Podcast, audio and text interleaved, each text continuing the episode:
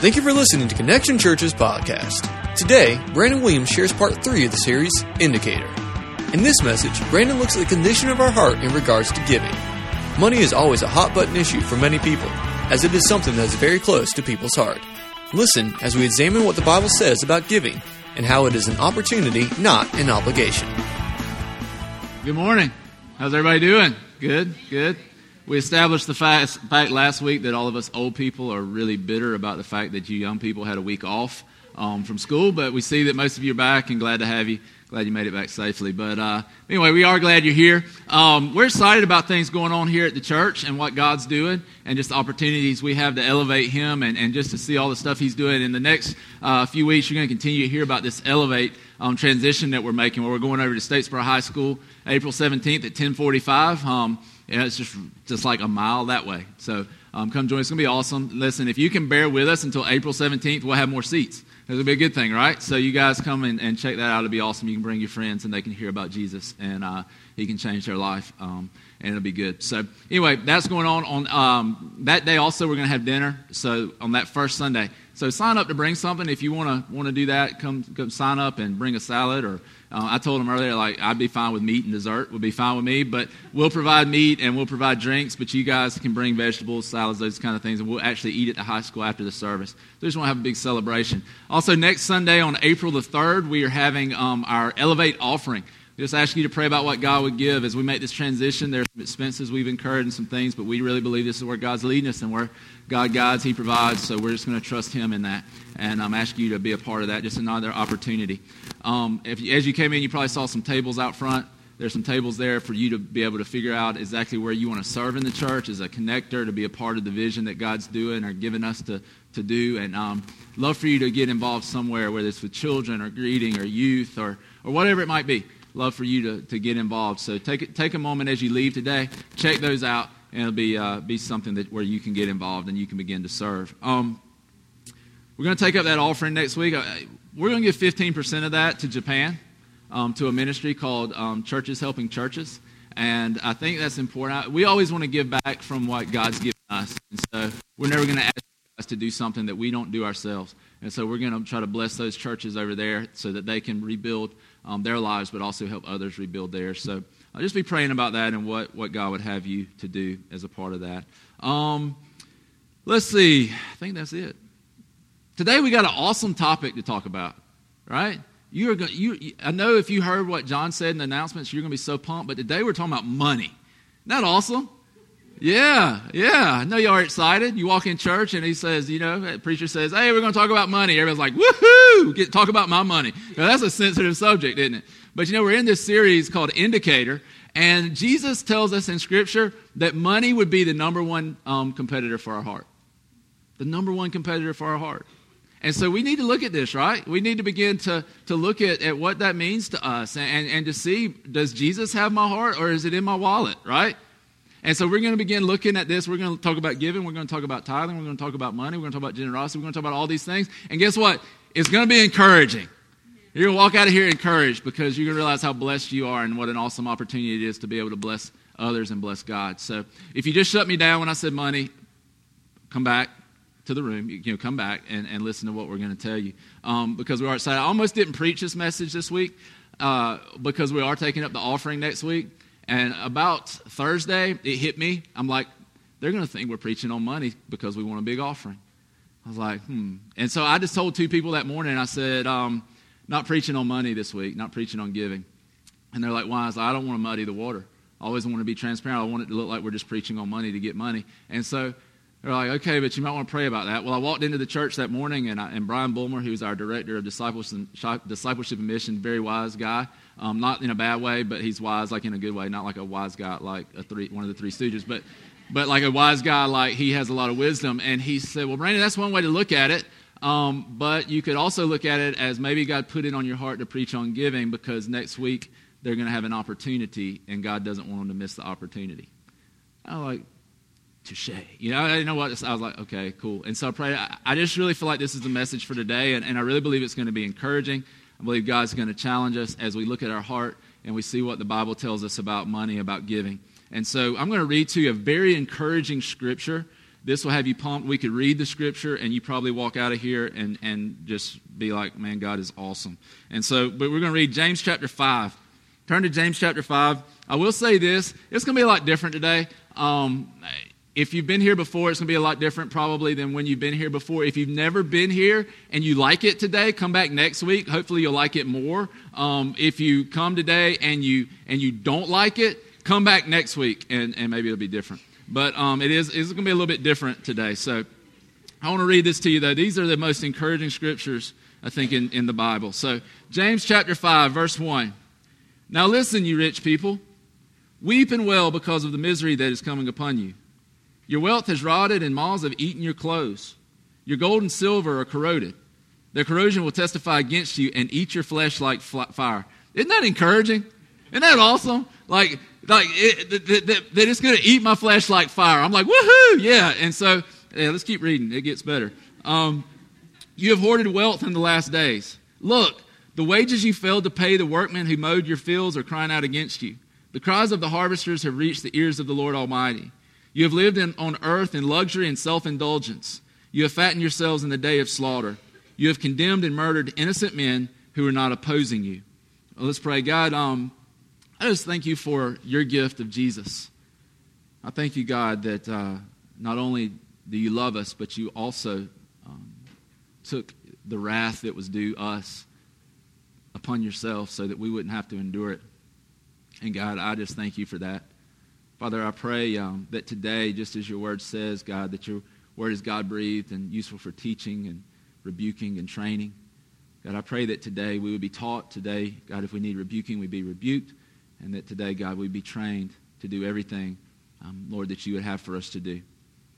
Uh, my prayer, Father, is that as we leave this place today, we would be able to truly say that you have our heart and that there's nothing, no idol that's come between us and you. Lord, we love you and thank you. Thank you for being good to us. In Jesus' name, amen. Amen. How many of you like to work out sometimes? You like to work out a little bit? A little bit. If you're like me, it's a little bit, right? I like to work out. I'm just not very good at it. And if it wasn't so hard, I'd like it a lot more. Um, but I think that's kind of the point. And so, but I do, I work out some. And the thing is, I work out with a guy who's stronger than I am. Okay, he's a um, personal trainer at the gym I go to, and I saw somebody in there the other day, and they were like, "Hey, man, you got a personal trainer? That church must be paying you good." I said, "Wait, let me let me clear up something for you. It's a personal trainer when you pay them. It is a workout partner when you don't. I have a workout partner, right? So he, we work out together, and it's always funny because he always puts more weight than I can do on the bar. And, and, and one of the, the, the exercises I hate the most is bench press because you're pretty much at the mercy of the weight and your spotter, right? And so there's always more weight than I can do. And so he's doing like 10, 12 reps. I get on like two, and I'm like, you know, veins popping out of my head, out of my neck, about to pass out. And he's like doing curls. And I finally get at the top and he's like, two more, man, two more. I'm like, why? I'm like, I'm not doing anything. And you're just curling it. So I'm, and, and, you know, and I don't like, I'm thinking if I don't pick this up, if he like decides he wants a drink of water, I'm going to die because of the weight and the pressure that's going to come back down on me. And you know, the funny thing is, that is a miserable feeling when you're trying to keep that, that weight off of you. But what I see in, in people and in Christians, as much as people who aren't Christians, is the weight of financial pressure. We're all, we're, we are all struggling. It seems like people today typically are struggling with the weight of financial pressures. And it's so much so that what ends up happening in our lives is we have to put so much focus on finances that it ends up taking our heart away from where? God. And it's so cool to me that, that God sets up a system so that you and I can be his blessed children, but we also never forget where the blessing came from. Isn't that awesome? That God loves us so much, He wants to do that for us. One thing we need to realize is God wants us to live in freedom. He doesn't want us to live in bondage to anything. He wants us to live, live as free children under His. Jesus came to preach liberty to the captives, right? To set the captives free. He doesn't want us in bondage to finances. He doesn't want us in bondage to money. And I believe that's why more than half of his parables dealt with money. He knew very clearly that money would be the number one competitor for our hearts. He knew very clearly. And see, this is the thing, because, man, I'm just gonna, this just ticks me off because this happened in both services this morning. I'm talking about the number one competitor for your heart, and some of you are already sleeping. that might be the first indicator.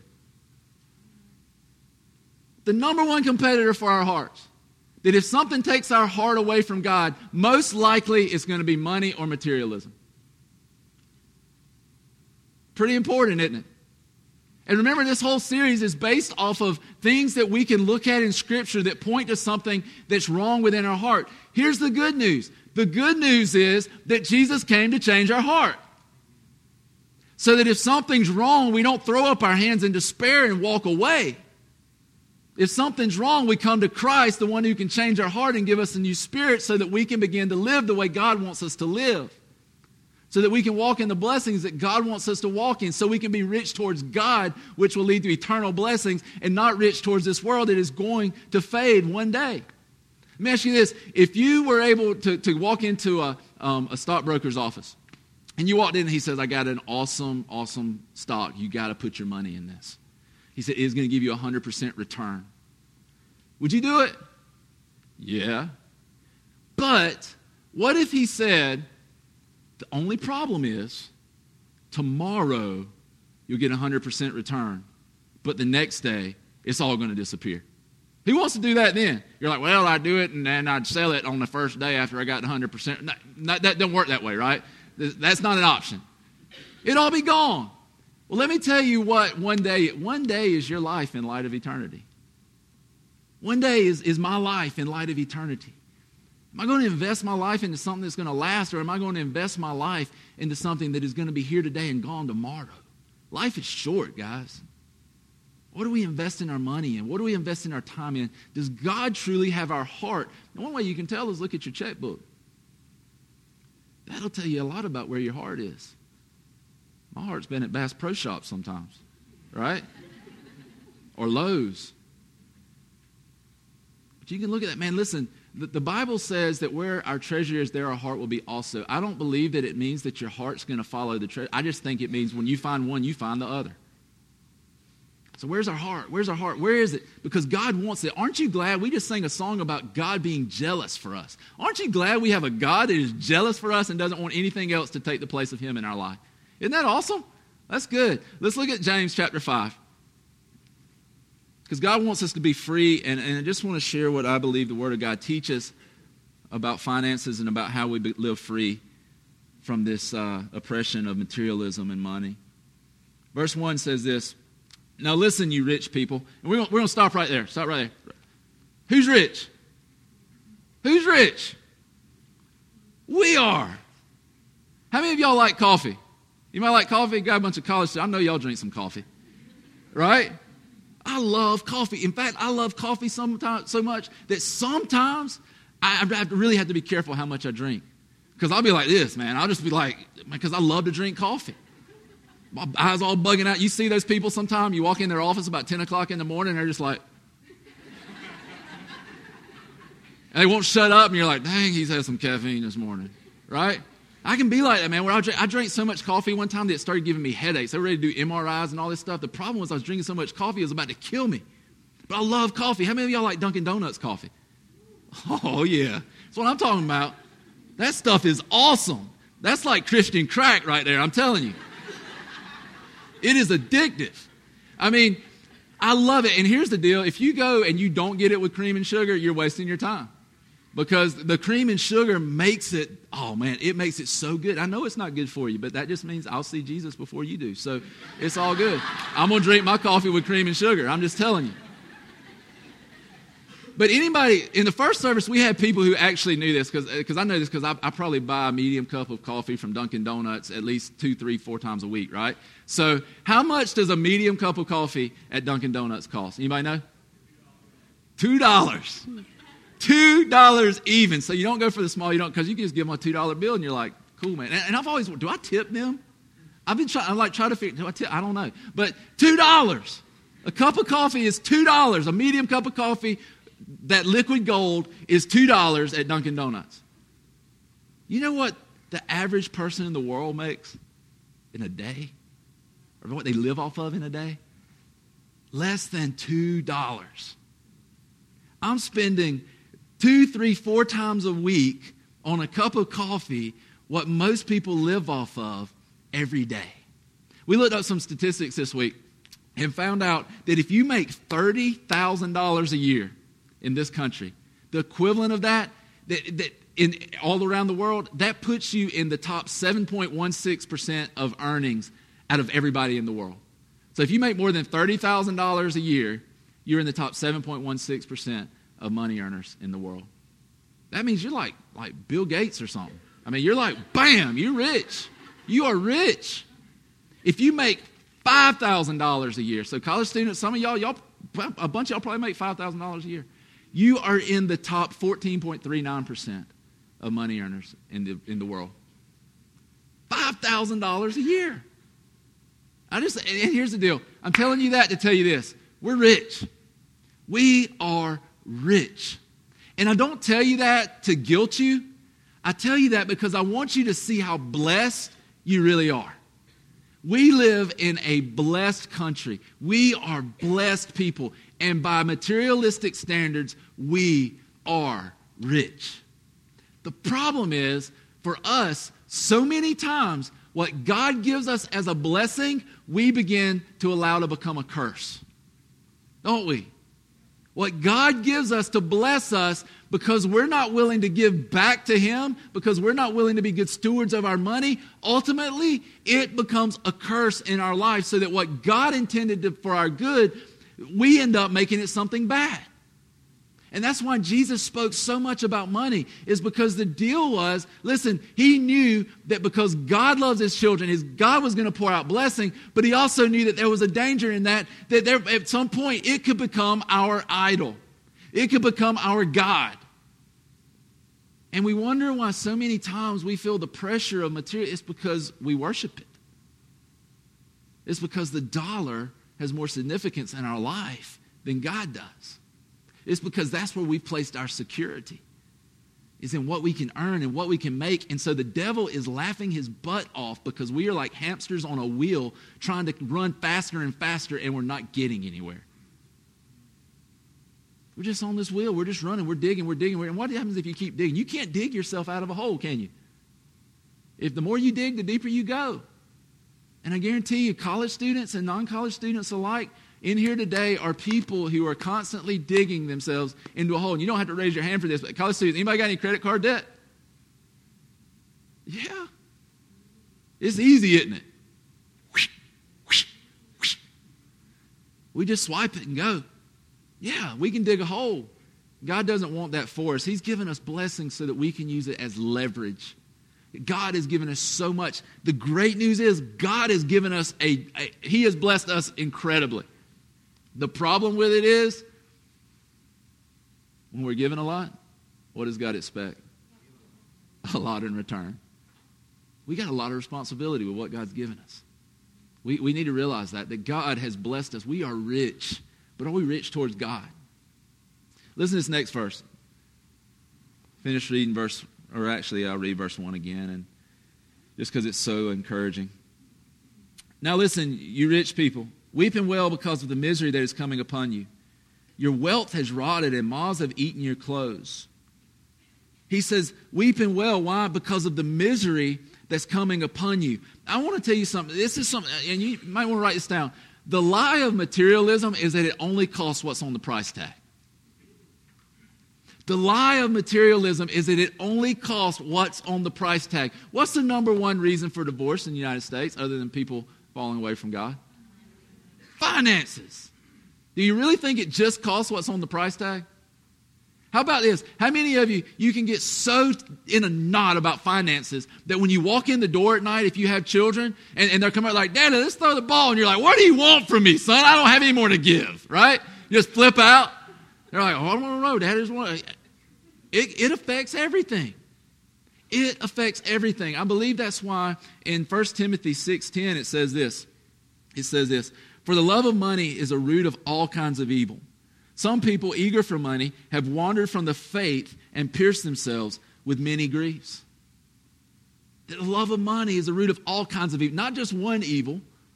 Listen, and it leads to all kinds of griefs. See, here's the thing that's not true money is not evil. We are. Money's not the problem, it's us. And so that's why we need Jesus to change our hearts so that we don't end up serving money instead of serving God. And here's another lie that money can't make you happy. Right? Anybody ever heard somebody say it? Money can't make you happy. You know what that means they don't have any. That's what that means. Because have you ever gotten some happiness from money? I went on a trip to Cancun on my honeymoon. That brought me some happiness. It was, I had a good time. You know, I, I, will go play golf. I'll spend some money playing. I, that brings me some happiness. There's a lot of things in life you can spend money on. It brings you happy. If, it, if money's not bringing you happiness, it's because you don't spend it right. Here's the problem with money it can't sustain happiness. Hence, the hamster wheel, right? The guinea pig. We're running and running and running because we're always chasing that next thing that's going to make us happy. Isn't that amazing how we'll do that? We will run all of our life to try to catch happiness, and God's going, if you just start running and look up, I'll give it to you. Isn't that crazy?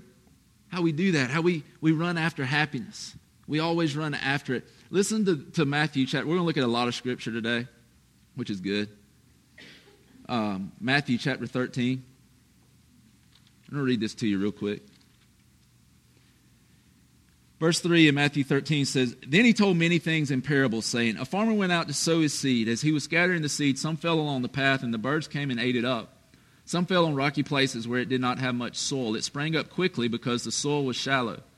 But when the sun came up, the plants were scorched, and they withered because they had no root. Other seed fell among thorns, which grew up and choked the plants. So other seed fell on good soil, where it produced where it produced a crop, a hundred, sixty, or thirty times what was sown. He who has ears, let him hear. Then verse 18. Listen now, listen then to what the parable of the sower means. When anyone hears the message about the kingdom and does not understand it, the evil one comes and snatches away what was sown in his heart. This is the seed sown along the path. The one who received the seed that fell on rocky places is the man who hears the word and at once receives it with joy. But since it has no root, he lasts only a short time. When trouble or persecution comes because of the word, he quickly falls away. Now listen to verse 22. The one who received the seed that fell among the thorns is the man who hears the word, but the worries of this life and the deceitfulness of wealth choke it, making it unfruitful. What does he say chokes out the life of God? The worries of this life and the deceitfulness of wealth. I remember I was, I was at Georgia Southern and, and, we were on a bus coming back from somewhere um, from a ball game, and me and this guy kind of started having words. And of course, I mean, I was right, he was wrong, but but we started having words, and and he uh, he sneaks up behind me. We're about to get off the bus to go eat, and he wraps his arm, which was a big arm, by the way, around my neck and begins to choke me. And I was at that point where I was like, okay, Lord, unto you I commit myself. I mean, I thought I was going to die, right? I thought that was the end. And, and I mean, it's like you start to black out and you're kind of like, like the wrestling thing where they pick up your arm and you can't hold it. Yeah. And, and I really thought this is it. And, and, he choked, I mean, literally about choked the life out of me. Finally, he let me go, and, and I didn't really want any more of that, so I moved on. But here's the thing that would have been crazy. What if I turned around and said, Hey, man, I really like the way your bicep feels around my throat. Could you do that again? That was awesome. Will you, would, could you possibly do that for me one more time? Because I love the feeling that, that I'm about to die. I love that. Could you do that for me one more time? That wouldn't happen, would it? So, why is it that God offers us a way out of financial pressure, out of the very thing that is choking the life out of us? That's choking the life of God out of us, that's making us unfruitful. Why is it that He offers this to, it, to us and we ignore it? Why? Because of the deceitfulness of wealth. It's because our heart is so attached to, to the wealth of, of that, that, we feel like it's promising us something. Listen to verses 3 and 4 out of the book of James. Verses 3 and 4. Your gold and silver are corroded. Their corrosion will testify against you and eat, eat your flesh like fire. You have hoarded wealth in the last days. Look, the wages you failed to pay the workmen who mowed your fields are crying out against you. The cries of the harvesters have reached the ears of the Lord Almighty. I believe another thing that we buy into that we don't realize is that we'll be held accountable for how we steward what God's given us. We will be held accountable for what God has given us and how we steward what He's given us. And I think we forget that. I think, I think we, we forget that if we're not using our money for what God, um, His purposes, then it's really we're taking the blessing of God and making it useless. You ever notice how he talks about in here how things how it corrodes? Well, you know what? Gold doesn't corrode, right? If you got some fake gold, it'll turn you green. But gold doesn't it, it, it doesn't corrode. It, it, it doesn't. What he's saying is if it's not being used in the right way, then it becomes useless. It's not accomplishing the purpose for which God intended it. The one thing I want you to hear right now is this everything God has given you is intended for his purpose. It is fully within God's rights to require everything that He's given you. It all belongs to Him. None of it is yours. None of it is mine. And when we don't allow God to have what He's given us, isn't that crazy to say, Can I have what you've given me? Or can, can I have back? I mean, He's given it to us. He said, This is mine anyway. And we're going, I ain't giving you that. You know? And, and, and, here's the thing about it. We, when we say that, we are taking what God had blessed us with for us to be blessings to others, and we're saying, you know what, God, I, I appreciate it, but I'm just going to render this useless for your kingdom. One day we're going to have to give account for that. And see, I understand this whole corrosion thought because the one thing I've seen with my children, they love tools and they love to build, and they also love to leave my tools out in the rain. I'll go out there and find tools. I mean, there'll be tools scattered all across the backyard. And, and, and then they'll come up to me and they'll have the nerve to, me to, to come up to me and say this Daddy, you need to pick up your tools. I will slap the taste out of your mouth. You better back up, son. I mean, and, and they will. Daddy, you need to pick up. I'm like, you put that out here. And you know what's funny is I'll go out there and find a pair of needle nose pliers or something, and I'll try to open them, and they look like they've been sitting on the bottom of the ocean for about a year and a half. I mean, they're rusted up. You can't even open them. I mean, they're just useless. And when things are put in places that they weren't intended to be, when tools are left out in the rain, they're left out in the yard where they weren't intended to be, they get corroded and they become useless. When we take our money and we don't put it in the place and steward it the way that God intends for us to steward that money and those gifts and those blessings, what do they become? useless. They're no longer any good. God has blessed us, He's given us things for the, His glory. Everything we have is for the glory of God. One thing we love to do, man, we love to sing us some songs about God's love, don't we? We love to sing some songs about God. We love to sing songs about God's grace and forgiveness, don't we? We don't ever sing songs like, I'm a sinner. Do we? I don't know why I just did that. We really don't. We, but we don't like we don't like to talk about that. That I, we don't sing songs about I deserve God's wrath, right? We don't sing that. And the thing I want you to understand, listen, God doesn't hate rich people. God hates greed. And the image of God that we love is like Jesus taking the little lamb and like cuddling with the lamb and holding the lamb. And we love that. What we don't like is the image of Jesus coming back one day with a big sword sticking out of his mouth, wearing a blood-stained robe because he hates sin. We don't like that image. But God hates sin. Greed is a sin. Jesus died to save us from our sin, not only so that we could be saved from our sin, but so that we could be sanctified from our sin and live a life that shows that God is real, that the reality of God is He can change my heart so that I live a different life. That is why money is an indicator. We don't serve money like the rest of the world, money serves the kingdom of God. Listen to this 1 Corinthians chapter 6, verse 9. So we, we don't get this whole thing about that God still hates sin. I mean, just because Jesus died doesn't mean he doesn't hate sin, right? He still hates sin. That's why Jesus did die. It's so that you and I wouldn't have to come under God's wrath, but through faith in Christ, we're given righteousness and spared from the wrath that God had for us. That's the good news. It's, it's the cross of Christ. It's the righteous being, or the righteous way of righteousing the unrighteous. So listen to this, verse 9 in chapter 6 of 1 Corinthians. He says, Do you not know that the wicked will not inherit the kingdom of God? Do not be deceived. Neither the sexually immoral, nor idolaters, nor adulterers, nor male prostitutes, nor homosexual offenders. So he's saying that, that these people, they won't inherit the kingdom of God. Why? Because God hates sin. And we love that verse, don't we? We love that verse. I mean, people say all the time, we need to get the homosexuals out of the church. Yeah, preacher, we need to get the homosexuals out of the church. We need to get the adulterers out of the church. Yeah, preacher, we need to get the adulterers out of the church. They, they need to get, we've got to get them out. We got to purify the church. We need to prune them. Seriously, I mean, we love that, don't we? Get them adulterers, them sexually immoral, them fornicators. Get them out of here. We love that. We love those verses. But then listen to what it says nor thieves, nor the greedy, nor drunkards, nor slanderers, nor swindlers will inherit the kingdom of God. I think he just lumped all of us in one big pot. Amen. I really do. And the truth is, God hates sin. Did he really just say that greed's the same as homosexuality? We ought not be so judgmental, should we? Because I can tell you this about 1.7% of Christians in the United States actually give anything to the church or tithe to the church. So there's a lot of greedy Christians.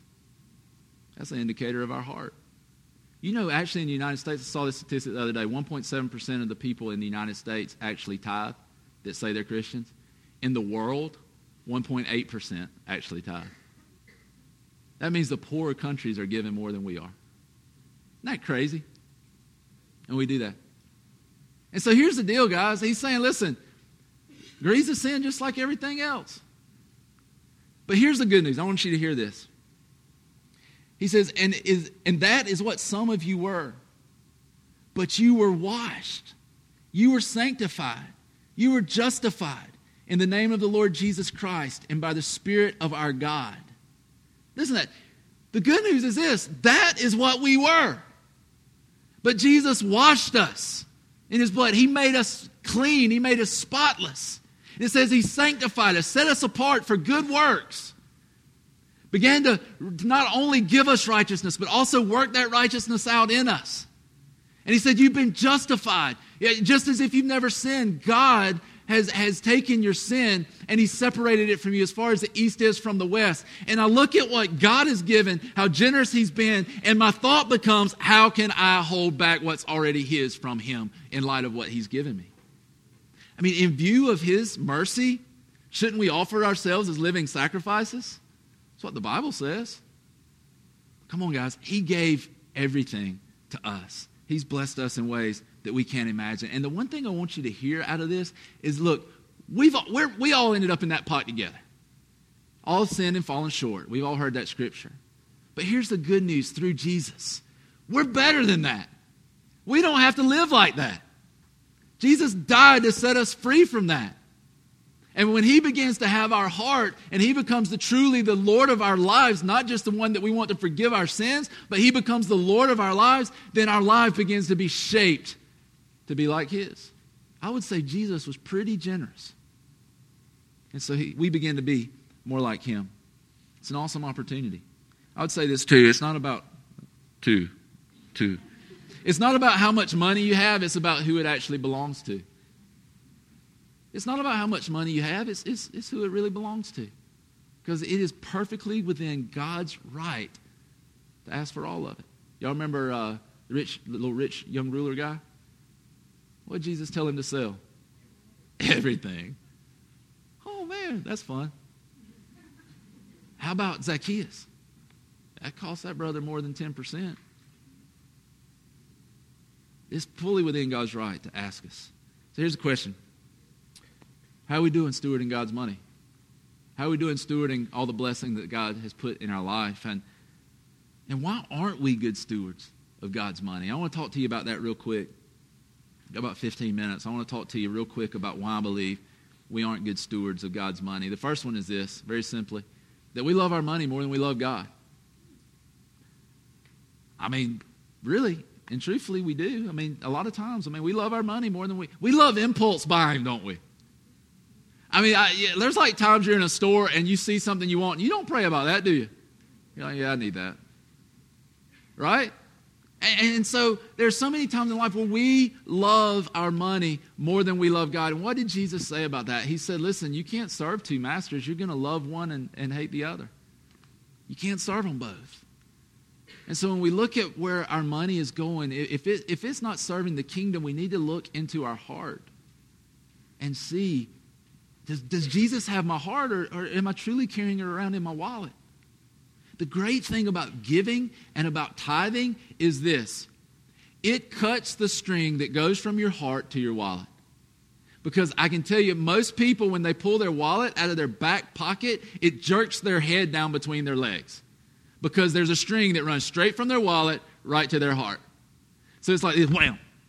You're like, I don't understand why that happens. It's because there's a string that runs from your wallet to your heart. And God says, listen, if you will remember the one who's given all this to you, I'll cut that string and you'll no longer be a slave to materialism. God wants us to be free. Jesus died so we could be free. Why? Listen, if the Son has set you free, you are free indeed. Why would you make yourself a slave to anything? But we do by the choices that we make. The second reason is this um, simply put, ignorance. I, I believe, you know, you know, if I walked up to you and I said, You're ignorant, you'd take offense, wouldn't you? If I walked up to you, I was like, Hey, man, you, you are ignorant. You're the most ignorant person I've ever known. You'd be like, uh uh-uh. uh, you'd want to punch me in the face. I mean, you would not like that. And don't say I would turn down. No, you wouldn't. You'd be mad. You would be mad because I called you ignorant. So we don't like to be ignorant until it gets us out of something. Right? Then we love ignorance. Think about a child that colors on the wall. If I walk in and I say, Son, why are you coloring on the living room wall? I didn't know. so it was a good idea for you to color on the wall. Or, how, or, or he hits, like if my oldest son hits his younger brother, hits him. I'm like, son, why did you hit him? I didn't know. I've only told you a thousand times not to hit your brother. I didn't know. How about this? How many of you have ever gotten pulled over by the police? You get real stupid right then, don't you? You get real stupid. Because he comes up and he's like, um, son, do you know how fast you're going? I got no idea. 35? You were going 75 miles an hour. Ah, we love to plead ignorant when it benefits us. But, but if somebody were to tell us we were ignorant, and we, we want to fight them, we want to, we want to fight back. But the truth is, I, I do believe that in many ways we're just ignorant about what the Bible says about giving. And we, if we're not, then we love to plead ignorance. So I believe that there's two things that, that we can look at in ignorance. Is one, we really are ignorant of what the Bible teaches about giving, or two, we're just disobedient. But either way, maybe we're pleading ignorant. And so the thing we got to realize is that God has set up giving so that He's such an awesome God, He wants to bless us. But He set it up so that we would never worship the blessing more than the one who has blessed us. We, he, he doesn't want it. Listen, he, he set it up so we would never worship the blessing more than the blesser. That's why he comes with the tithe and with the, the principle of the firstborn and the principle of the first fruits. And we're going to look at all that because he knew if they will always give back to me what they get first, they'll always look to the blesser.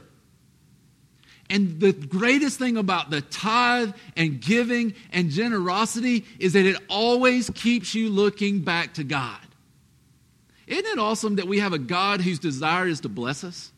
And that he says, but I want to bless them so much, there's got to be a way for them not to ever start worshiping the blessing. And so he gives us an opportunity to give. He gives us an opportunity to tithe. And he sets up this principle of tithing and of the firstborn and of first fruits. And I want to read this to you. This is really, really cool stuff. I mean, this is in the Old Testament, but God's showing us why, why we do this. And so in Exodus chapter 13, I'll read three verses to you. The first one's verse 2. The Lord said to Moses, Consecrate to me every firstborn male, the first offspring of every womb among the Israelites belong to me, whether man or animal. Then over in verse 12, you are to give over to the Lord the first offspring of every womb. All, of, all the firstborn males of your livestock belong to the Lord. Redeem with a lamb every firstborn donkey. But if you do not redeem it, break its neck. Re- that's kind of harsh, isn't it? Like break its. Like, how do you even break a donkey's neck? I mean, what? You got a machine for that? I don't understand. But he says, break its neck. Redeem every firstborn among your sons. Now look over in uh, Exodus 23, verse, um, See, verse 19. He says, Bring the best of the first fruits of your soil to the house of the Lord your God. What do you, what do you see in that? He's saying, Bring the firstborn. The firstborn is a sacrifice to me.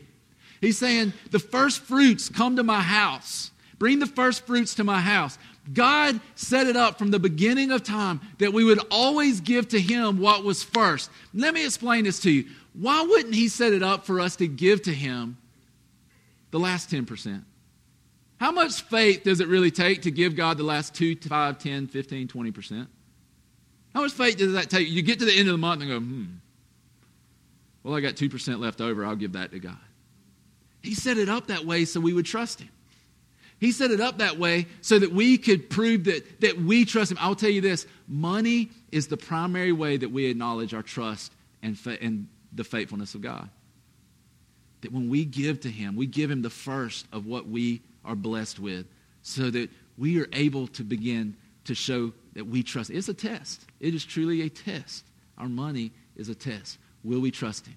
Will we give Him the first? Will we allow it to keep our eyes focused on Him? Are we willing to do that? Here's a cool thing out of chapter 13. It basically says that whenever a clean animal was born, whenever a, lamb was born, you would sacrifice that lamb to the Lord. The Lord said, Listen, that firstborn, he's going to be sacrificed to me. And this is a cool thing. Think about it. The sheep has the first lamb, right? Is there any guarantee she's ever going to have another one? What's it make them do? Makes them trust. When you take the first portion of your crops to the Lord, does it guarantee that the field's going to yield any more? No. What's it make you do? It makes you trust. And the awesome thing about God's word is He says over and over and over and over and over again that if you will trust me with what's first, I'll bless you with the rest. That is awesome. That is awesome. And, and, and He wants to set us free from finances. It says that the first one that would come out, the first lamb, the first animal that was born, basically the clean animal, it was to be sacrificed to the Lord because it was clean. But when it came to a donkey or some type of unclean animal, he says, You've got to sacrifice a lamb, a spotless lamb, in order to make to redeem that unclean animal. Otherwise, if you don't want to redeem the unclean animal, this is your other option. You can break its neck. Y'all see the gospel in that anywhere? Think about this. God had two choices because are we clean or unclean? We are unclean. We, are, we have sinned and we have fallen short of God's grace. But He has made us clean. What was God's two options? Redeem us or break our neck. I'm glad He chose redeem, right? I mean, isn't that a good God? He could have just said, broke our neck. And yet He says, No, I'm going to redeem you. And what did He send? Remember John 1? I think it's verse 19. What did John the Baptist say when he saw Jesus? Behold the Lamb of God that takes away the sin of the world. That's incredible. That God sent the spotless Lamb to redeem us rather than breaking our neck because we're unclean. That's a good God. He didn't have to do that. And in a very real way, Jesus was God's tithe to us. He gave us His first, He gave us His best, He gave us His only. One of the other misconceptions I hear about the tithe is that it's Old Testament. Now, you ever hear people say that? Well, I give under grace, I don't give under the law. We were freed from the law, so I don't have to give according to the law anymore. That's when you go, ignorant. I don't give according to the law. I give it. Well, you know, that's awesome because show me one place where Jesus lowered the standard in the New Testament. Right? What do you say about, about hating or about murder? He said, if you hate somebody, you're, you're guilty of murder. What do you say about adultery? If you look lustfully at someone, you, you commit adultery. He didn't lower the standard, he raised it. So when people say, man, I'm a grace giver, I'm like, that is awesome. Because the good news about being a grace giver is you don't have to give 10%. You can give 20, you can give 30, you can give 40. Because I believe in view of the mercy that God's given us, that, that we are at a place where, where the, the 10% ought to be the floor. It ought not be the ceiling. In light of what God's done for us, how can we withhold from Him? And it is incredible to think about what God's done. And then to think about how easy it is for me to want to hold back from God. Another misconception is, is where the tithe goes. If you look at Genesis 28 22, Jacob, Jacob in Genesis 28 22 even set up a rock and called it the house of God and then said, I'll bring 10% of everything I have to you, Lord. Where does it go? All through Scripture, it goes to God's house. Exodus 23 19, he says, Bring the first fruits to my house. Malachi 3 6 through 12, he says, Listen, t- God says, Test me in this.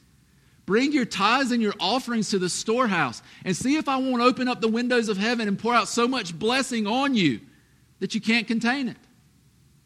You go in the, the New Testament because we got to answer the question about that whole thing because those are Old Testament. But look at Acts 4 32 through 36. They sold fields, they sold, sold property, they sold things. Where did they bring it? They brought it and laid it at the apostles' feet. They brought it to the church. Now, I believe this. I mean, I, I believe that God calls us to bring our tithes to the church because the church is the hope of the world. But here's the other thing I believe I believe there are other people out there who are also doing ministry that are a part of the body of Christ, that are part of the church, that we also need to support. And this is something that the Lord put on my heart. Nobody had any knowledge of this until today. Um, but We've got a lot of people who serve in parachurch organizations. And right now, I'm going to ask them to stand up. If you serve FCA, CCF, and your, your money, your income comes from raising support, right? There's a lot of people out there who are working in ministry who raise support. I'm going to ask you to stand up right now. I want to recognize these people who are raising their support. Anybody else, if, you, if, it's, if you're raising support because of that, stand up. I want you to look around. These guys, I think have you, you graduated college? Yeah, you already graduated. Every one of these people have already graduated college. I know the, the guy in the red shirt right here, the gray hair, he looks like he probably wouldn't be out of college, but, but he is. He is. I know it's deceiving. Every one of them have graduated college, and they are in a place where they're raising financial support so that they can do what God's called them to do. Listen, we're the body of Christ. We're supposed to support one another. Every one of these people could be making more money than what they're doing right now. I guarantee you. But they have answered a call to do what God ha- has placed on their heart to go and take the Word of God in places that we're not taking it. You know what? I don't think if the church was doing their job, I think they'd probably work for the church. But because we're not, they're doing what they do. And this is the thing that God put on my heart this week. I want you to see them. I want you to see all of these these guys and girls because we need to support them. And I'm going to ask you to pray. Listen, don't tell me I'm a college student, I'm poor, I'm broke. Do you drink Starbucks?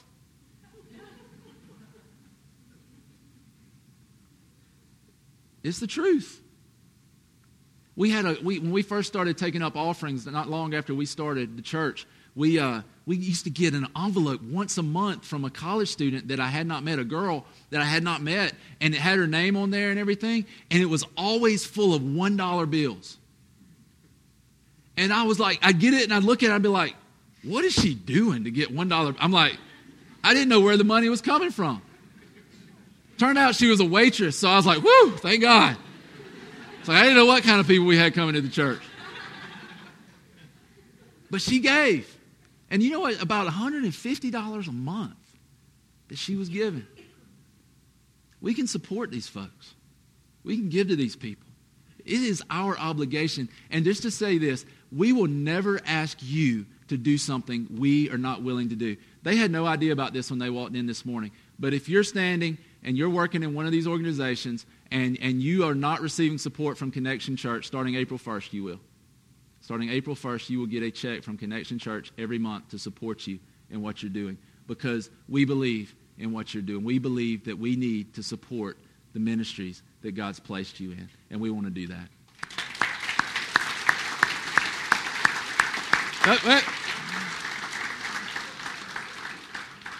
And I'm listening, guys. I'm challenging you. Look, look around. It might, it might not be much.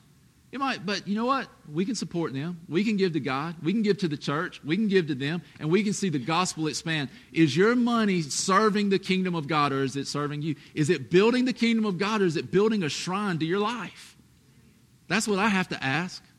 So we're going to support these guys and these girls, and we're going to see God do awesome things through them. I believe it with all my heart. Thank you, guys. We appreciate all you're doing.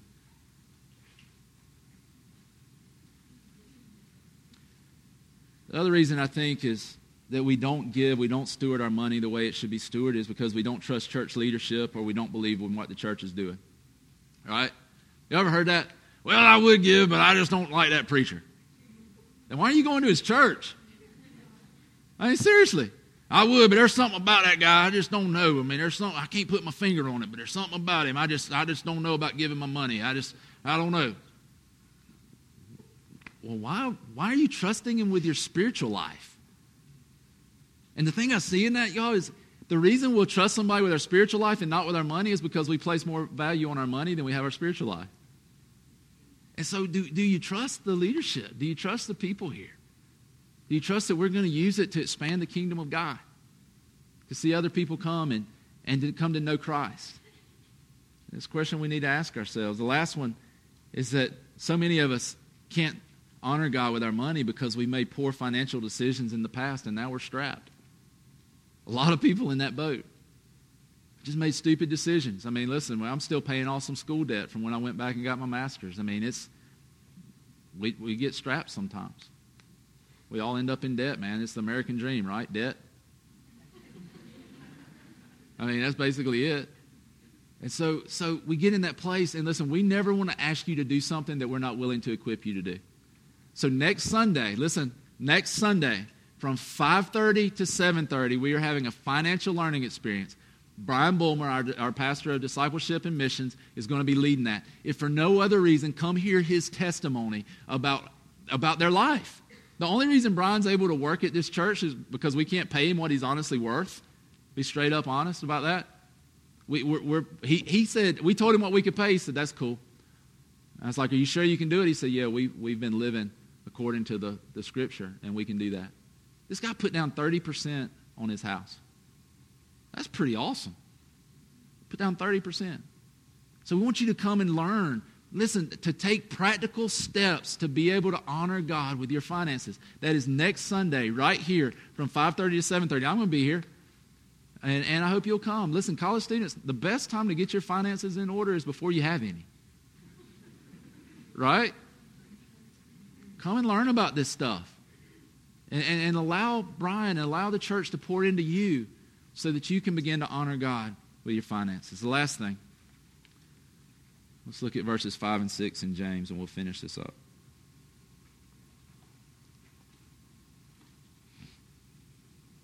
It says, You lived on earth in luxury and self indulgence. You fattened yourselves in the day of slaughter.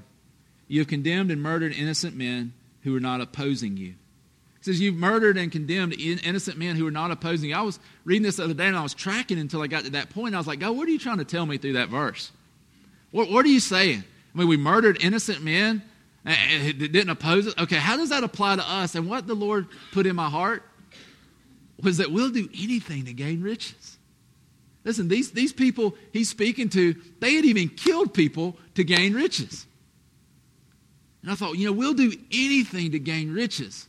The question is, what will we do for the kingdom of God? What will we do for the kingdom of God? Are, are, are we more willing to do what it takes, whatever it takes, to gain riches, more so than what we're willing to do for the kingdom? It's an indicator of our heart. It's an indicator of where we've placed our heart, where we've placed our trust. Listen, don't live a life that leaves you disappointed because we placed our trust in materialism. It's an opportunity for us to live for God, to follow His word, and live a life that honors Him and that brings us to freedom. That's our opportunity. Leave you this last question Was God generous? Was God generous? Yeah. He gave His first, He gave His best, He gave His only. I think God was more than generous. He came, and, and you know, we sing the songs about the love, but listen, God saved us from himself. That would be like my son doing something disobedient and me giving me a spanking. Right? Which is hard to do. But that's what it'd be like. God took his own wrath upon himself. He was generous. And in light of his mercy, in light of his sacrifice, I think that's our reasonable response. And when we remember that it's so that we can live in freedom and live in relationship with the God who did all that for us and he loves to bless us. And that's an awesome thing. You can't give your way to heaven, but you can keep your heart from being polluted so that heaven lives in you. I think that's what God's calling us to, is freedom. I know that's what he's calling us to, to set us free from financial weight and financial pressure and to honor him with all that he's given us. When we pray,